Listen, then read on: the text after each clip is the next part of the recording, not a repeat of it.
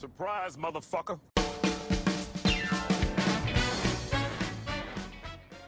Кукусики, с вами снова Джанг. Итак, мы продолжаем получать хорошее настроение. Поехали. Всем будущим бабкам посвящается. Вы думали, разговор пойдет о тех бабках, которые мы все стараемся заработать, спиздить, отнять, сделать, выставить на... Ну, в общем, поняли, да? Так вот, хуй вам, товарищи. Потому что говорить мы будем о том, во что рано или поздно превращается любая девочка с персиками. А именно в бабушку с курагой. Все бабки имеют две категории. Это первое. Старушки обыкновенные. Стать старушкой – это святой долг каждой сегодняшней тетки. Старушки сидят дома, нянчат внуков, варят кашу, рассказывают им на ночь сказки и ходят в магазин для того, чтобы затариться продуктами, а не для того, чтобы замеситься с кассиршами. Носят коричневое платье, платочек в горошек и ходят по воскресеньям в церковь. Это, кстати, обязательно. Ибо любой порядочной старушке должна к старости прийти в голову мысль, что скоро ей придется помереть. И там с нее все-все спросят. И за с соседом, пока муж на работе, и за то, что в молодости была выжжена цистерна Хани, и, естественно, за первонах, за ебись, пиши еще, и за нахуй автора. Спросят, спросят, даже не сомневайтесь. Но это все в общих чертах. Старушкам положено сидеть вечерами на лавочке у подъезда, лизать носки по 7 метров через каждый метр пятку и разговаривать с другими старушками о политике, ценах и у кого сколько дети зарабатывают. И не ебет. Так положено. Вторая категория – это пожилые дамы. Ну, пожилой дамой может стать не всякое. Пожилые дамы – это бывшие преподаватели русского языка и литературы в вузах, это бывшие научные работники, бывшие актрисы и жены генералов, адмиралов, лейтенантов Абрамовича, Березовского и так далее. В общем, всякой этой олигарха ебли, блядь. Так вот, пожилые дамы носят костюмы с брошками, тщательно закрашивают седину в волосах в салоне, а не дома, в тазике с чернилами, и красят губы светло-коричневой помадой, и никогда не улыбаются. Ну, собственно, не улыбаются, потому что их лица уже сто раз обколоты ботоксом. И, собственно, третье. Это бабки. Сраные старые пидораски, которые хуй знает зачем, блядь, с самого утра пиздуют в битком забитые вагоны метро, волоча за собой облезлые тележки, которыми они специально рвут людям колготки, наезжают на ноги и тычут ими в яйца. «Сынок, помоги бабушке тележечку по лесенке поднять!» Они приходят в магазин и гундят. Пропустите меня без очереди. Я, блядь, мать героиня, ветеран труда, еще хуй знает чего. А вы тут все охуевшая молодежь, блядь, чтоб вам сдохнуть от заслуженного трипера. И если эту манду пропустить вперед, начинается, сука, шоу. А дайте мне батон хлеба. Да, нет. Не, не этот. Фу, он черствый, дайте другой. А теперь колбасы, вон той, 116 граммов. Да, я сказал именно 116. Что, блядь? Забирайте свою колбасу, я ее не возьму нихуя. Мне не нужны ваши 123 грамма. Дайте мне жалобную книгу. А меня не волнует, куда вы денете этот кусок говна. Я покупатель, я всегда права. Сталина на вас нет, сучки молодые. Рожи намаловали, ёбки позорные напялили. Проститутки, блядь, стоят тут за прилавком, продуктами торгуют. Сначала этими руками хуи свои хахали дрочит, а потом ими же честным людям хлеб продает. Фу, блядь, шалава.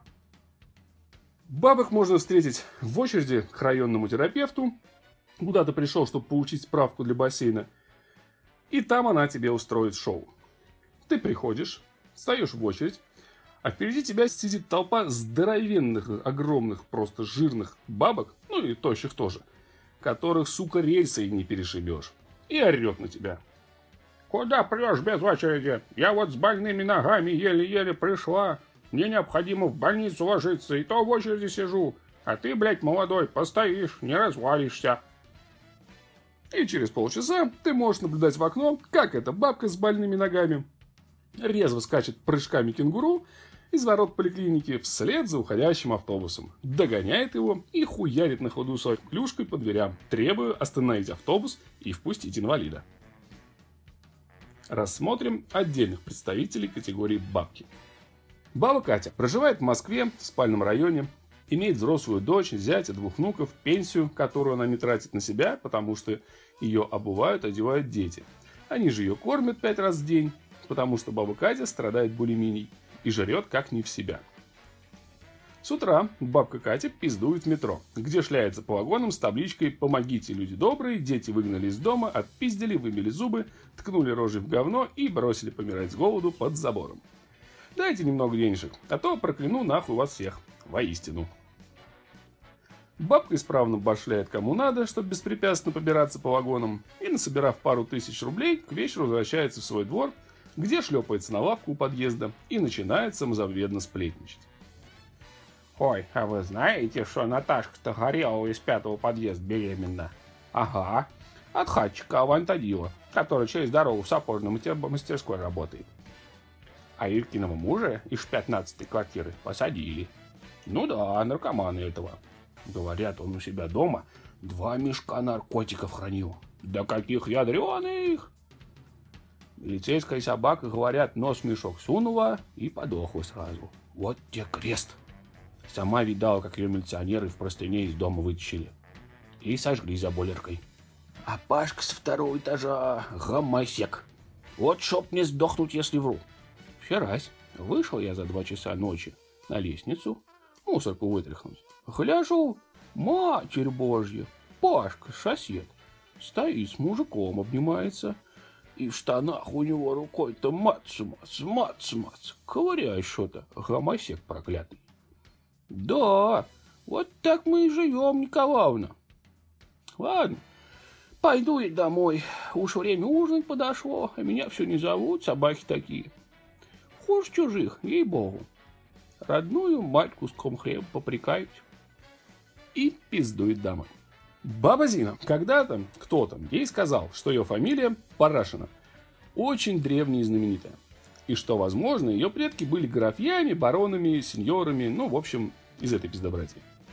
С тех пор бабка Зина вошла в образ и до сих пор из него не вышла. Она с утра завивает свои три волосины на бегуди, надевает красные бусы, берет под мышку облезлого кабыздоха дружка и чешет в отбор играть с другими бабками в преферанс.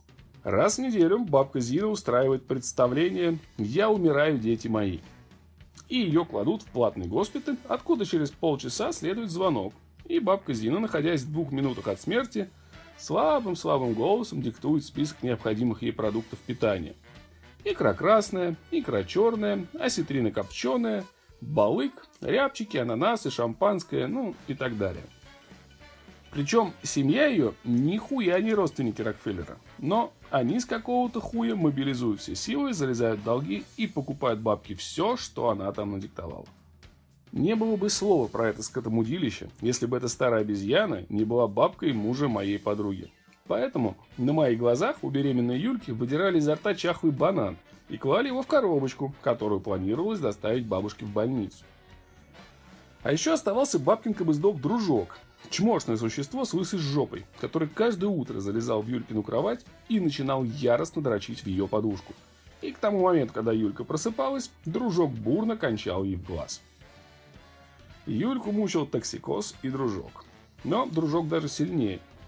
Поэтому он был подвергнут астракизму, гонениям и избиениям лыжной палкой. Однажды к Юле подошла ее свекровь и, поджав губы, высказалась. «Юлия, я бы попросила тебя не мучить данное животное, ибо Зинаида Николаевна, мать и бабушка твоего супруга Сергея, верит в вечную любовь и реинкарнацию душ и считает, что в дружке живет душа ее мужа покойного Сережиного дедушки. Будь тактичнее, Юля. Юлька никогда не считалась графиней и в Смольном институте не обучалась. В общем-то и тонкой душевной организации не обладала. Посему ответила свекрови, что она тоже верит в вечную любовь и в реинкарнацию. Но ее сильно заебало, что покойный Сережин дедушка ежедневно мастурбирует свой половой орган об ее, Юлину, подушку. А потом весьма подло регулирует ей в орган зрения. И было бы очень охуительно, если бы дедушка делал это со своей уважаемой Зинаидой Николаевной.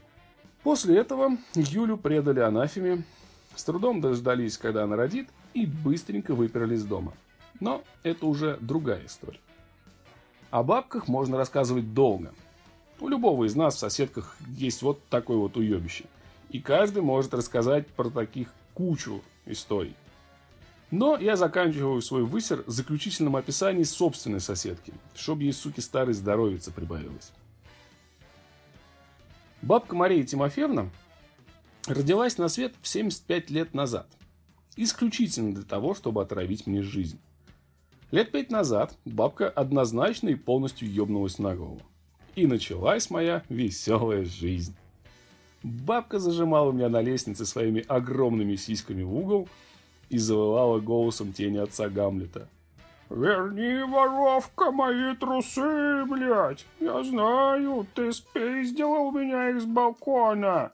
И не ебят, что четвертый этаж, а я еще кактусов на перилах разложила! Это чтоб ты себе жопу ободрала, поскользнулась и наебнулась! Ты мои трусы спиздила, а мне свои подложила!» и трясла у меня перед носом с санными трусищами, похожими на чехол от рояля.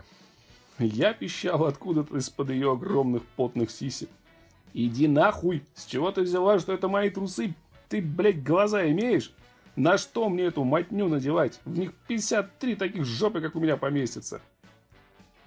Ответ бабки был зачетным. «Они на меня не налазят, я пробовала, значит, твои не ебят!» Потом этой шкуре стало казаться, что в ее квартире пахнет газом. И что это я ее травлю потихоньку. Ясен, блядь, пень, кто же еще-то? Неделю она ломилась ко мне в квартиру, требуя прекратить газовую атаку. А я просто устало вызывала ментов. Я, блядь, зарплату за то, что с психами общаюсь, не получаю, а походу надо бы. Пришли два ментенка. Один, видимо, наш участковый, а второй, я так поняла, за компанию. И вот, один в хату к бабке пошел, а второй стоит ржет. Слышь, а расскажи мне еще про бабку. Ты так прикольно рассказываешь. Ну, думаю, нашел, блядь, Олега Попова. Хуй тебе! И рожу скорбную сконструировала. Тут от бабки выходит участковый. Щеки втянул, чтобы не заржать, и за, и за ним следом бабка. На ебле у нее висит обычный CD-диск, в который она просунула кончик носа, и она нам так гордо говорит. «Вот, блядь, товарищ милиционер подарил мне универсальный газопоглотитель. Теперь я буду его носить, и мне похуй на твоего газу. А вы, товарищ участковый, проведите еще обыск у нее на квартире. Она у меня молодая, а уже воровка». Я, блядь, прихуела и говорю, а что это? Она у меня чашечки красненькие спиздила, тряпку, через которую я халат глажу, и трусы пиздит. Вот молодежь пошла, а я-то ее с детьми все время нянчилась. Я аж, блядь, пернул от восхищения. Хуя себе! Во-первых, ребенок у меня один единственный. Во-вторых, я в этой квартире живу только пять лет. В-третьих, эта старая жопа сама сюда полгода назад приперлась. А в-четвертых, я, блядь, в голодный год за ведро пельменей на километр бы ее к своему дитю не подпустила. Еще полгода бабка подкарауливала меня у лифта и орала. «Люди добрые, не садитесь с ним в лифт, она воровка, и сейчас всю мелочь у вас из карманов попиздит, воровка!» Наверное, я бы придумала способ, чтобы бить бабку и свалить все на несчастный случай. Но по ходу о моих планах догадалась бабкина дочь, которая не раз видела меня и мое суровое, как у челябинского мужчины, лицо.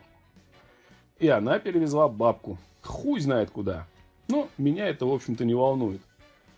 А хату она сдала приличной семье. Вот такая грустная, но поучительная история. Слушайте, думайте и делайте выводы.